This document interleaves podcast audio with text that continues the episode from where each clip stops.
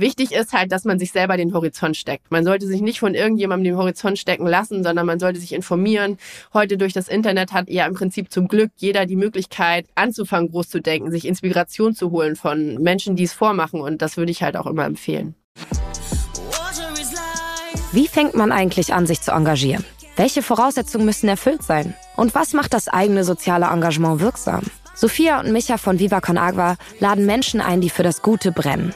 Sie sprechen über Female Empowerment, Klima, Menschenrechte, Sport, Gaming, Festivals, Kunst, Musik. Vor allem aber über die Frage, wie kann ich etwas bewirken? Viel Spaß beim Zuhören von Viva la Social.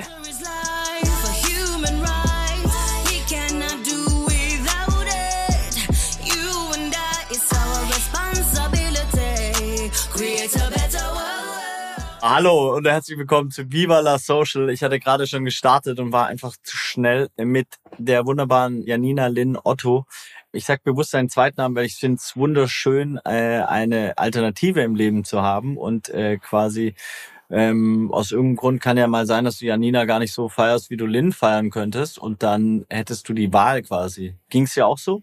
Ja, also erstmal vielen Dank. Ich freue mich riesig, äh, heute dabei zu sein. Und ähm, ich finde es tatsächlich auch cool, vor allem weil es ein Name ist, den man ganz selten hört. Und ich werde auch öfter mal darauf angesprochen, ob das was Asiatisches ist und erzähle dann immer gerne die Geschichte, dass meine Eltern sich um den zweiten Namen so ein bisschen gestritten haben und sich nicht entscheiden konnten. Meine Mutter wollte Melinda, mein Vater wollte gar nichts und dann ist es Lynn geworden. Und genau, so habe ich einen einzigartigen zweiten Namen und finde es auch ganz cool eigentlich, ja. Wie stellst du dich denn vor, wenn du dich vorstellen musst? Also, weil ähm, normalerweise macht das immer die wunderbare Sophia Burgard, mit der ich äh, den Podcast mir hier teile. Die ist aber im wohlverdienten Sabbatical irgendwo in Südamerika, glaube ich, die Füße in einer wahrscheinlich Hängematte chillend. Und ich finde es immer ganz interessant, wenn Leute sich auch selber vorstellen, weil das, du hast ja schon ganz viele verschiedene Berufszweige eigentlich, ne? Ja, das kommt aber auch echt so ein bisschen auf den Kontext tatsächlich drauf an. Also eigentlich sage ich einfach, ich bin Janina. Und wenn dann jemand fragt, was ich mache, dann erzähle ich, dass wir eine Stiftung haben. Also ich bin Stiftungsvorständin und ähm, aus der Stiftung heraus heben wir verschiedene Projekte. Das heißt, äh, da wirke ich sozusagen auch nach wie vor als Unternehmerin. Und dann bin ich eben auch noch äh, Landwirt, Landwirtin, begeisterte Landwirtin und, ähm, und natürlich Mutter, allen voran auch, äh, der wichtigste Job überhaupt. Und ja, das würde ich eigentlich so sagen. Ist Mama ein Job so? Also du hast es als Job gesagt, ich finde das eine ganz äh, in, interessante, äh, ich habe da aber auch noch nie drüber nachgedacht, deswegen stelle ich so lapidar die Frage und frage mich parallel, ob Papa sein auch ein Job ist. Ähm, weil eigentlich du kriegst keine Bezahlung dafür, klassisch, ne? Also Elterngeld, hm. very unpaid es ist eine Berufung, würde ich sagen. Also wenn man sich dazu entscheidet und das voll und ganz annimmt, dann ist es natürlich viel mehr als ein Job. Am Ende hilft es mir aber auch manchmal, das Ganze einzuordnen wie ein Teil meiner Jobs, Projekte, allem, was ich so auf meiner Agenda habe, um, um zu gucken, wem muss ich wie viel Raum geben und ähm, ja, und da einfach so den richtigen, den richtigen Weg dann auch für alles zu finden. Also das Elternsein steht für mich an allererster Stelle, das kann ich auf jeden Fall immer sagen. Es hat für mich immer Priorität ähm, und ich würde auch, ja, alles absagen und äh, zu Fuß um die Welt laufen, wenn es sein muss, um äh, zu meinen Kindern zu kommen. Und ehrlicherweise aber auch zu meinen Eltern zum Beispiel. Also ich bin da ein sehr familienverbundener Mensch wenn ich durch die Blume es richtig verstanden habe, dann heißt es aber auch, dass du eine Art Projektmanagement auch auf die Familie, äh, also da sehr projektmanagementmäßig auch rangehst. Kann, kann das sein? Also, dass du dir sehr klare Strukturen auch baust, um diese verschiedenen Projekte und Familie ist eins und das Wichtigste, sehe ich eins zu eins, aber auch da quasi mit Tools rangehst, die du aus dem Business kennst? Ich würde sagen, teils, teils, weil das klingt jetzt so, als wäre ich super, super durchorganisiert und das bin ich zu großen Teilen gar nicht, ehrlicherweise. Ich bin so die klassische Mischung. Ich bin auch vage, also ich habe irgendwie beide, beide Facetten und ich liebe es auf der einen Seite ähm, auch diese Unbekannte zu haben, dass man weiß, man kann mit Kindern nicht alles planen, ja. Also wenn du versuchst, alles durchzuplanen, passiert auf jeden Fall irgendwas, was es dir crasht. Und das zu lernen, äh, war für mich schon mal eine total coole Erfahrung und auch irgendwie großartig, weil so weiß ich halt, ich kann immer einen guten Rahmen stricken, aber ich brauche immer eine Flexibilität, dass alles anders kommt. Und auch so ähm, diesen Moment äh, diesen Zauber des Moments mit Kindern halt zu haben und sich da die Zeit immer zu nehmen, das finde ich halt einfach großartig und das versuche ich auch in meinem Alltag so gut es geht zu leben. Aber ich muss zum Beispiel gleich nach Berlin, wenn wir hier unsere Aufnahme äh, beendet haben, nehme ein Kind tatsächlich auch mit. Also ich versuche schon die Kinder auch viel einzubinden und, und so gut es geht halt auch im Alltag, dass die mich auch im Unternehmerischen erleben dürfen. Und das braucht natürlich Organisation. Also dann fahre ich natürlich nicht los, weil ich weiß, in Berlin bin ich auch ziemlich durchgetaktet, habe das Kind dann zwar dabei, aber muss natürlich an alles gedacht haben, von Windeln über Essen und so weiter, kennst du ja auch, damit ähm, man da dann nicht irgendwie noch, ähm, ja, irgendwelche Zwischenstops groß einlegen muss oder so. Also da bin ich dann schon organisiert. Bin da kein Experte auf dem Thema, aber ich glaube, wir Männer brauchen auch ein bisschen Anlauf, um so richtig Papa zu werden. Also ich habe, ich weiß nicht, wie es hm. deine Erfahrung da oder Perspektive ist, aber ich habe das ähm, neulich zu Agi gesagt, zu meiner Frau, so jetzt bin ich angekommen und meine Tochter ist sechs Jahre. Ja, also weißt du so, und der, der Kleine ist zwei. Und äh, so, aber jetzt habe ich, ne, ich habe halt wirklich so zu ihr gemeint, ey, jetzt würde ich es irgendwie alleine hinkriegen. Jetzt weiß ich, wovon ich spreche. So, jetzt weiß ich, was es bedeutet so ähm, in der ganzen Komplexität so, weil ich dann auch mal sechs Wochen, fünf Wochen mehr oder weniger alleine war mit den Kids und so und ähm, und das ist ja, das ist, also mich hat's schockiert, wie lange ich gebraucht habe, um wirklich so Papa, weißt du, auch mit Empathie, mit dem ganzen, mhm. alles was dazugehört. Windeln ist ja wirklich nur so ein kleiner Teil. Kochen, Kochen ganz schlimm leider bei mir. Ja. Ja, ich glaube, man wächst da halt wirklich rein. Also bei mir war es auch so, ich habe das nicht mein ganzes Leben geplant, Mutter zu sein und ähm, war jetzt auch gar nicht so. Ja, es gibt ja, es gibt ja Menschen, die sind so ganz Kinder- und Babyaffin so, ne? Das war ich eigentlich gar nicht so. Aber ich muss wirklich sagen, seit wir Kinder haben, ähm, ja, es ist für mich einfach das Schönste auf der Welt und ähm, unwahrscheinlich sinnstiftend, erfüllend, alles zugleich, äh, Schmerz, Angst, so viele Gefühle, die da auf eine ganz andere Dimension nochmal auf einen zukommen. Und auf jeden Fall muss man da reinwachsen. Das ging mir auch so. Und äh, das wird natürlich mit jedem Kind dann ein bisschen besser, aber jedes Kind ist ja auch wieder anders, das finde ich auch so schön, ähm, dass man irgendwie beim zweiten Kind halt merkt, dass was man alles beim ersten gelernt hat, das kann man eigentlich einen Scheiß nutzen beim zweiten sozusagen. Und ähm, ja, und deswegen, ich glaube auch, äh, klar, gerade wenn die Kinder ganz klein sind, dann ist die Mama vielleicht schon die erste Bezugsperson. Und ähm, ja, wenn es auch ums Stillen geht und so weiter, dann ist das natürlich für die Papas auch immer noch ein bisschen schwieriger. Klar kann man da mit Fläschchen auch mithelfen, aber ich glaube, das ist schon, ja, ist schon einfach auch so ein Gefühl für die, für die Kiddies dann bei den Mamas oft sein zu wollen. Aber ähm, ich finde es das mega, dass du das überhaupt so annimmst und ähm, ja, da auf jeden Fall ihr da richtig äh, so auch die moderne gemeinsame Familie lebt. Ja, ich glaube, da, das sind ja, und es ist wirklich kein Papa-Mama-Podcast. Äh, wir driften einfach nur in unsere Lebenswirklichkeit ab, weil wir wahrscheinlich beide gerade auf äh, von der Kita zurück sind.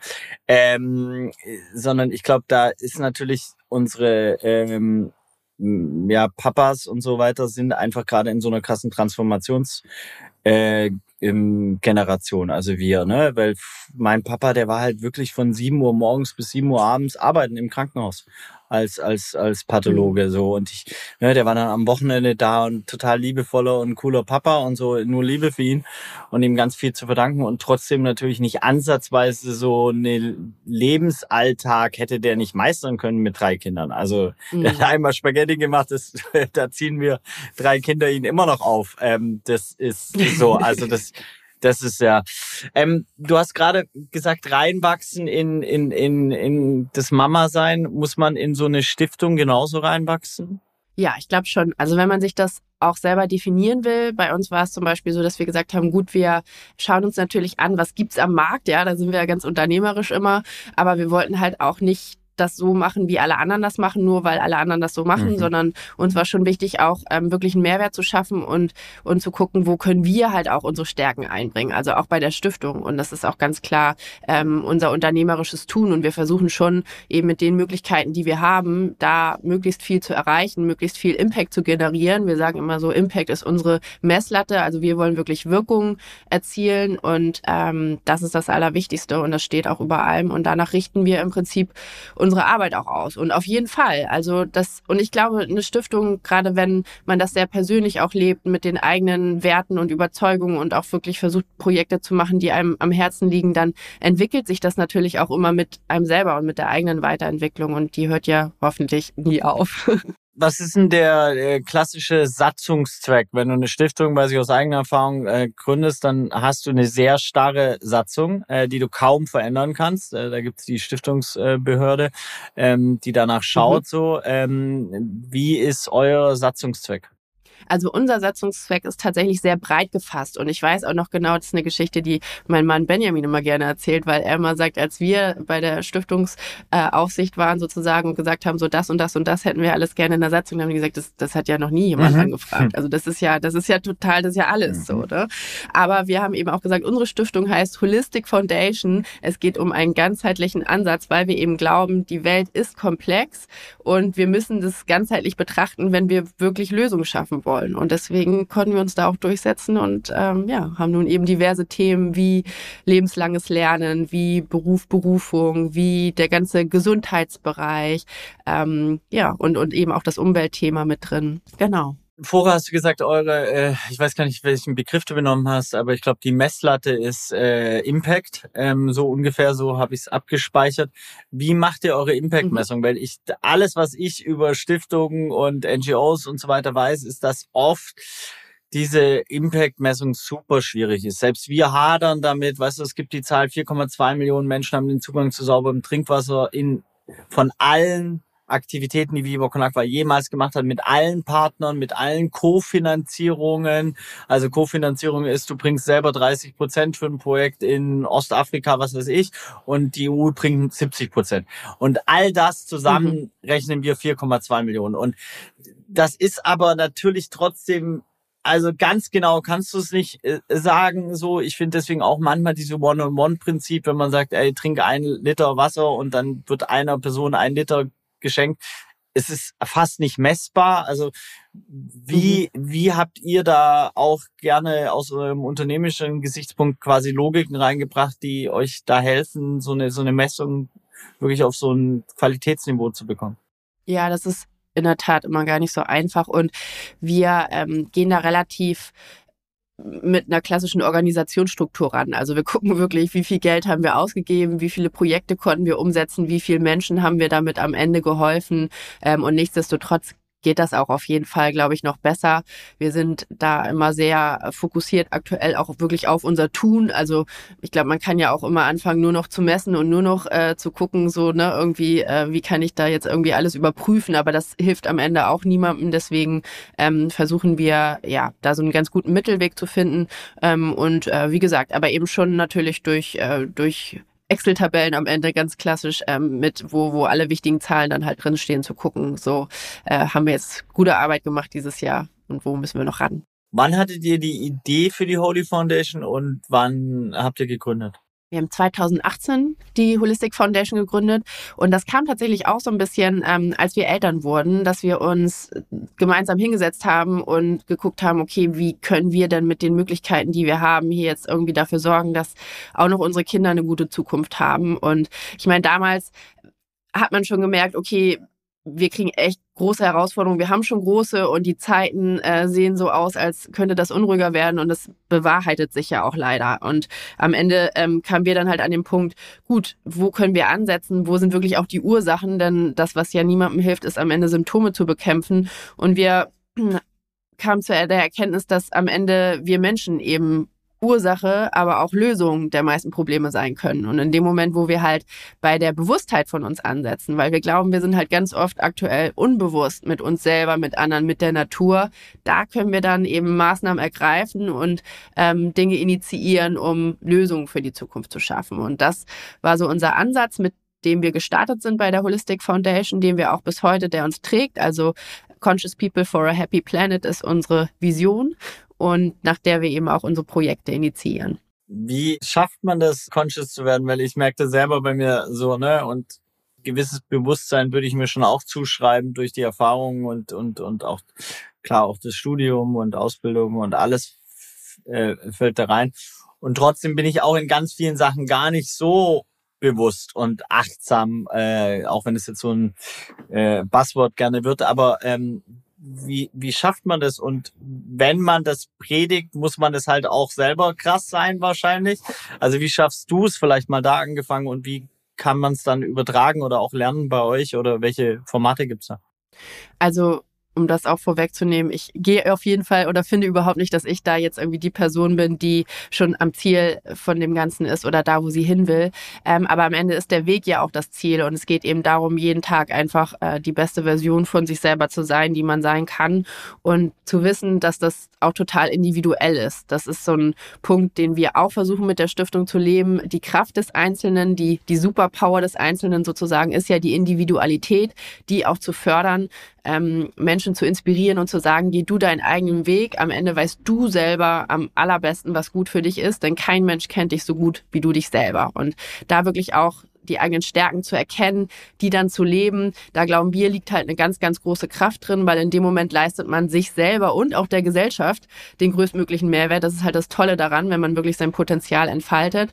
Und wie man diese Bewusstheit am Ende erkennt und lebt, das ist eben, wie gesagt, auch ganz individuell. Das heißt, man hat Möglichkeiten zu schauen, wie man das schafft. Also bei mir ist das zum Beispiel Sport. Ja, ich reite seit ich sechs Jahre alt bin und für mich ist so morgens Sport machen, rausgehen in die Natur mit dem Tier zusammen. Das ist für mich ähm, so ein ganz, ganz wichtiger Punkt, um wirklich auch bewusst durch den Tag zu gehen. Ich bin eine andere Janina, wenn ich morgens draußen auf dem Pferd war, als wenn ich das halt nicht geschafft habe. Und ähm, ja, und dann eben sich so seine eigenen kleinen Rituale zu suchen. Das kann ja auch irgendwie morgens wirklich die Tasse Kaffee oder Tasse heißes Wasser ganz in Ruhe sein oder dass man eben sagt, ich mache erstmal nicht das Smartphone an, sondern bin einfach mal bewusst. Oder was ich auch finde, was so ganz tolle Übungen sind, sind so morgens und abends einmal so wirklich auch dankbar zu sein. Also zu sagen, so heute mache ich wirklich das Beste aus dem Tag, heute wird ein guter Tag und abends sich auch mal zu überlegen, so Mensch, was waren denn jetzt irgendwie Sachen, die, die wirklich gut waren? Und das müssen ja nicht immer irgendwelche riesigen Sachen sein, sondern eben auch vermeintlich kleine. Ich habe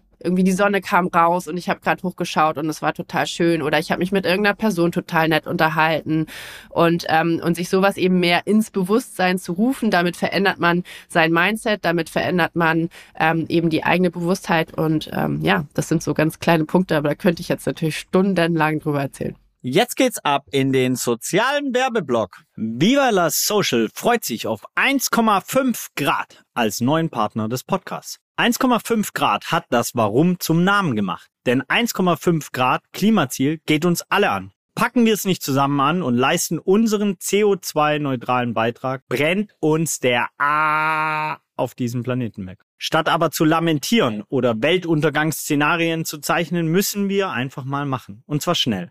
1,5 Grad hat dazu einen Masterplan entwickelt und bietet dir immer deinen günstigsten und saubersten Strom. Sie sind eine One-Shop-Plattform für Klimatechnologie, die es zur nachhaltigen Energiewende braucht. Das heißt, von Solaranlage, Wallbox, Wärmepumpe über den intelligenten Energiemanager Heartbeat bis hin zum dynamischen Stromtarif Dynamic Pulse gibt's alles aus einer Hand und für jeden und jede die maßgeschneiderte Energielösung, die von den regionalen Meisterbetrieben direkt bei dir vor Ort umgesetzt werden. 1,5 Grad macht's als europäischer Technologiemarktführer möglich. Ein Leben im Takt von Wind und Sonne. Living on Wind and Sunlight for free. Was ist dein persönliches 1,5 Klimaziel? Starte noch heute mit einem CO2-neutralen Leben und erfahre mehr unter www.1,5grad.com. Danke für die Unterstützung mit dieser Werbung. Denn alle Erlöse aus dem Podcast fließen in die Arbeit und Wasserprojekte von Viva Con Agua. Wie kann man als Otto Normalverbraucher oder wie auch immer man dazu sagt, quasi bei euch mitmachen? Also welche Angebote habt ihr seitens der Holistic Foundation? Also wir haben mit der Holistic Foundation zwei große Leuchttürme initiiert, die wir umsetzen, wo wir glauben, dass wirklich viele Menschen ähm, mit ins Engagement kommen können. Das eine ist Live Hamburg, das ist unser Campus des lebenslangen Lernens und der Gemeinschaft, den wir errichten, der wird 2026 fertig. Und da wird es eben ganz, ganz verschiedene Angebote geben, ähm, also sowieso eine Kita und eine Schule, aber es wird eben auch viele Weiterbildungsmöglichkeiten geben, es wird Kunst und Kultur geben. Und es soll ein Ort für jeden Menschen sein sein. Also Menschen allen Alters und jeder Herkunft, die da wirklich hinkommen können, mit Zukunft erleben und gestalten können und auch sich selber erfahren. Und ähm, da fangen wir jetzt in diesem Jahr auch an, die Community aufzubauen und ähm, werden dann auf der Homepage von also www.live.hamburg dann natürlich auch dazu einladen. Das ist so das eine. Und ähm, unser anderes großes Projekt ist eben Holi, ähm, unser digitaler äh, Leuchtturm, unser Ökosystem für sozial nachhaltigen Wandel, wo wir das ganze Ganze digital versuchen abzubilden. Denn wir glauben, am Ende unsere Welt ist halt äh, hybrid und ähm, da versuchen wir wirklich eben Engagement, Ehrenamt, alle Menschen, die Lust haben, sich sozial nachhaltig zu engagieren, zusammenzubringen. Weil wir das Gefühl haben, es gibt schon viele tolle Initiativen, aber es braucht so einen Rahmen, um das Ganze auch äh, den Stein jetzt wirklich ins Rollen zu kriegen. Und das wollen wir mit Holi eben darstellen. Und da kann wirklich jeder sich jetzt auch, äh, wenn er das hier hört, äh, im Nachgang anmelden, mal drauf gucken ähm, und sich inspirieren lassen und eben mitmachen. Aber das heißt, es genau. ist quasi vom Verständnis nochmal ein digitales Zuhause, Ökosystem, hast du gesagt, wo die Leute ähm, drauf schauen können und gucken, was es schon gibt quasi und wie sie damit interagieren können. Verstehe ich das richtig? Das ist richtig. Und dann im weiteren Schritt natürlich auch selber Projekte initiieren, beziehungsweise du kannst halt, also die Idee dahinter ist schon, dass du eben auch wirklich sagen kannst, ich möchte jetzt machen wir es mal ganz einfach, jeden Samstag in der Schanze Müll sammeln organisieren. So, wer hat Lust mitzumachen, ja? Also, dass man eben auch, äh, auch solche Sachen äh, machen kann. Und ich glaube, wichtig ist auch immer, einen Rahmen zu schaffen mit Werten und ähm, klarzustellen, dass eben Konstruktivität eine Selbstverständlichkeit in so einem Ökosystem ist, aber auch nicht alles zu eng vorzugeben, sondern am Ende sind die Ideen so vielfältig wie wir Menschen und in dem Moment, wo wir eben auch nicht zu viel vorschreiben, glaube ich, da kommen Ideen, die sind noch viel viel besser als das, was ich mir zum Beispiel hätte einfallen lassen können. Wie ist es für dich auch so, ich meine mit Live Hamburg, wo baut ihr das eigentlich? Also wo genau? In Bramfeld. In Bramfeld. Genau, auf den Otto Campus, also das wird tatsächlich da an den Rand gebaut und genau, dachten es ist auch mal schön, ist ein bisschen auch mal ein bisschen raus aus der Stadt und eben auch ja eine ganz diverse Gegend so vom ja, vom Hintergrund, das fanden wir auch ganz spannend wie ist es für dich, weil ihr plant es ja jetzt schon dann ein paar Jahre, ne? Und 2006 oh, ja. 20 ist in Anführungszeichen erste Öffnung. Das geht dann jetzt schneller, wie man denkt, ne? Ich meine, jetzt ist quasi quasi schon 24, das geht dann auch zack zack 25 und dann ist Eröffnung. Und trotzdem wie lang ist also so, wann habt ihr angefangen, diesen Campus zu entwickeln und zu konzipieren und zu schauen, welche Parameter ihr da drin haben wollt, welche universellen Sprachen etc. und woran habt ihr euch vielleicht auch orientiert in der Welt? Ja, das ist tatsächlich auch ein Prozess, der schon einige Jahre andauert. Auch hier ist der Weg das Ziel, würde ich sagen. Am Ende hat das 2018 eigentlich auch mit ersten Gesprächen und Gedankenexperimenten angefangen. Und ähnlich wie du sagst, also es ist ja ein ähm, Gebäude, was unheimlich viele verschiedene Facetten dann auch in sich beherbergen soll.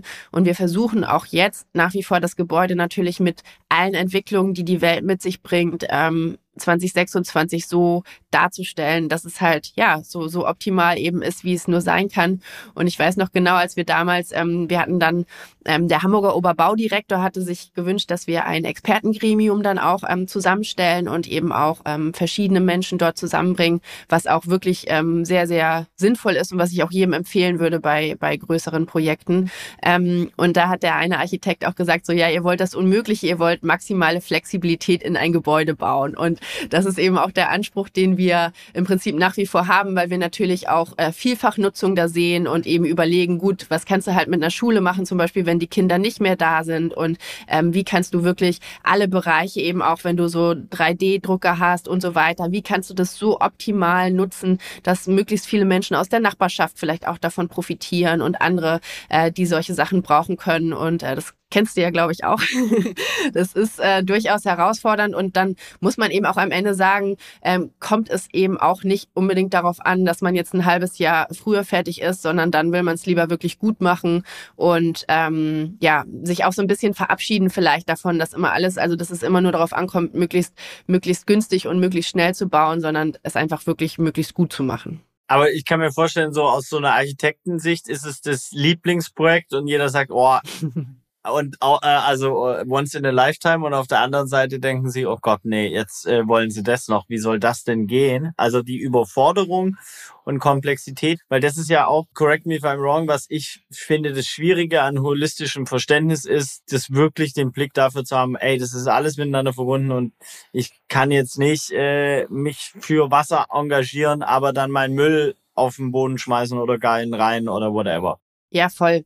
Und trotzdem auch nie mit dem Zeigefinger jetzt irgendwie zu, ne, auf andere zu zeigen. Ich sage auch immer inspirieren statt missionieren, weil am Ende äh, man kann und muss auch nicht in jedem irgendwie das absolute Vorbild sein. Ich glaube, das ist auch ganz wichtig, dass wir nicht denken, dass wir deswegen jetzt alle ähm, die Heiligen werden müssen, sondern jeder, jeder muss es einfach so gut machen, wie er kann. Und jeder hat halt Bereiche, wo es ihm irgendwie leichter fällt und andere Dinge, wo er auch sagt, okay, da, da gönne ich mir jetzt Dinge oder muss auch mal ein bisschen sündigen. Ähm, solange man niemandem wehtut, denke ich, ist das, ähm, ist das alles okay. Und ähm, ja, da einfach ähm, den Weg zu gehen und den, den eigenen Weg auch für sich zu definieren, ist wichtig, glaube ich. Wenn wir in zehn Jahren den äh, Podcast nochmal aufnehmen, Janina, wo steht dann die Holy Foundation? Was denkst du?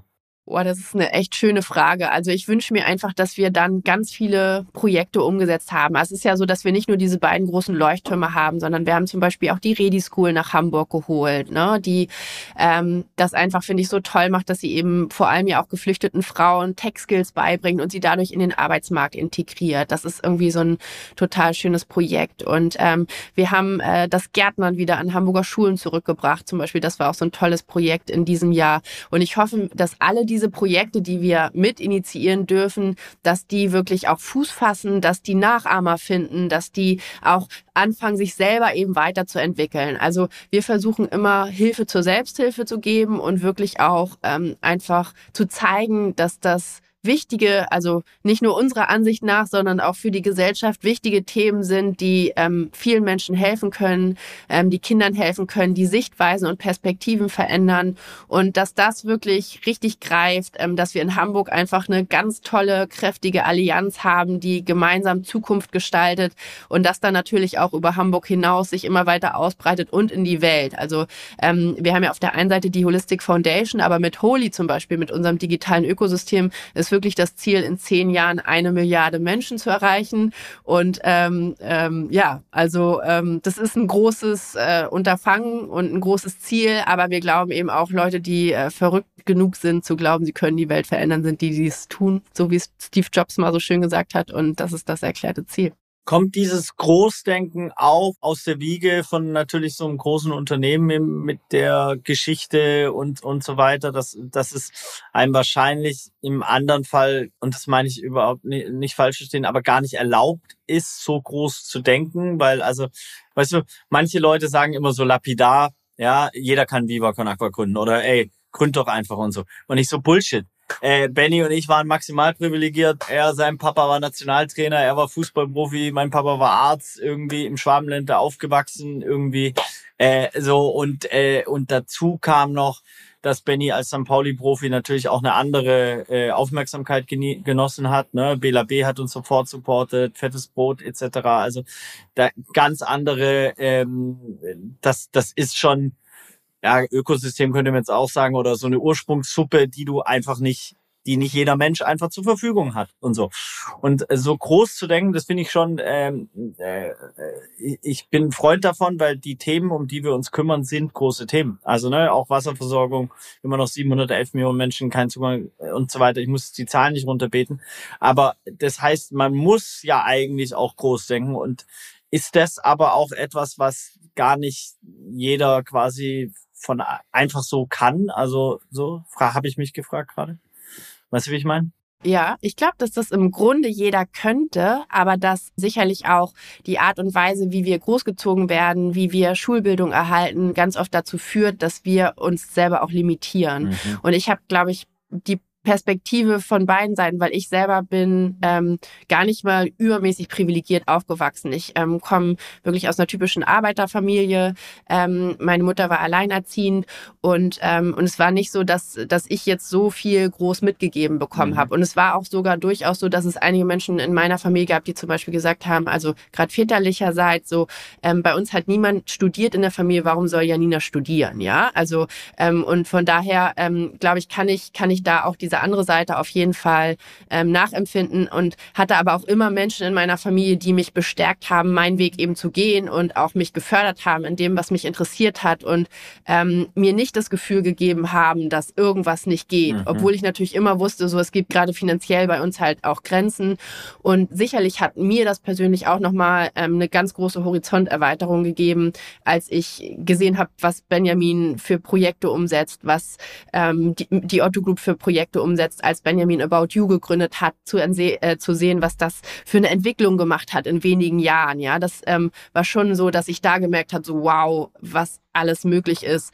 und, ähm, und mich auch nochmal bestärkt hat. Aber ich war eben schon auch immer unternehmerisch interessiert, habe mir gerne Biografien durchgelesen von Menschen wie Steve Jobs zum Beispiel und ähm, wusste auch immer, klar, ähm, das Leben mischt die Karten, aber wir spielen und am Ende ähm, geht halt auch immer darum, selber seinen Weg zu gehen und ich war immer irgendwie, äh, glaube ich, eine ganz durchsetzungsstarke Person und von daher, ähm, klar, also wichtig ist halt, dass man sich selber den Horizont steckt. Man sollte sich nicht von irgendjemandem den Horizont stecken lassen, sondern man sollte sich informieren. Heute durch das Internet hat ja im Prinzip zum Glück jeder die Möglichkeit, anzufangen, groß zu denken, sich Inspiration zu holen von Menschen, die es vormachen. Und das würde ich halt auch immer empfehlen. Das war ein Mic Drop, Janina. Vielen, vielen, vielen, vielen Dank für den wunderschönen Podcast. Viel gelernt. Macht mit bei der Holy Foundation. Engagiert euch, egal für was, welches Projekt. Und ich würde sagen, wir machen das in zehn Jahren nochmal und gucken, ob ihr die Milliarde erreicht habt, äh, ohne zu viel Pressure drauf zu packen. Wahrscheinlich packst du dir eh den Pressure selber drauf und gar nicht von außen, oder? Wie ist es? Also ich meine, das vielleicht als abschließende Frage.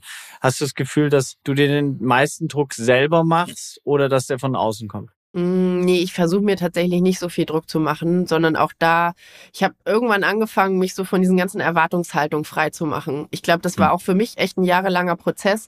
Und dann bin ich an den Punkt gekommen, okay, ich gehe meinen Weg so gut, wie ich das kann. Ich glaube, ich selber lege mir die Messlatte schon, aber es bringt Druck bringt eigentlich niemandem was so und ähm, deswegen ähm, ja Erwartungshaltung von anderen bringen einem auch nichts. Am Ende muss man wirklich seinen Weg gehen und deswegen, ähm, ich gebe Gas, ich gebe, was ich kann. Und ich weiß auch, ähm, ich werde halt die Möglichkeiten nutzen, die ich habe und dann ähm, gucken wir einfach, wo wir rauskommen. Und am Ende ist es, ist es ein Ritt, soll es auch ein Ritt sein. Und der soll aber auch Spaß machen und Freude.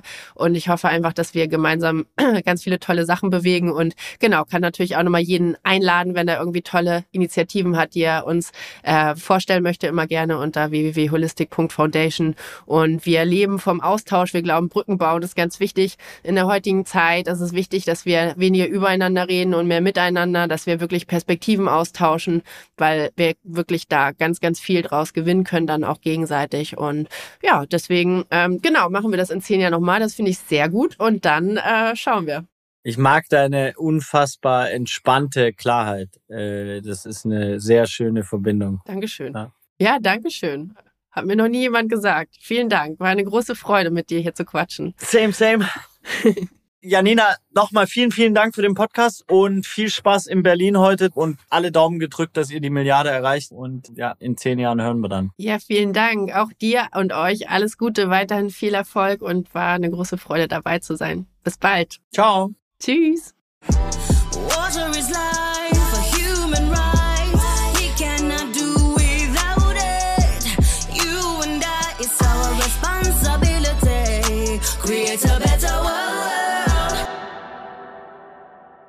Dieser Podcast wird produziert von Podstars bei OMR.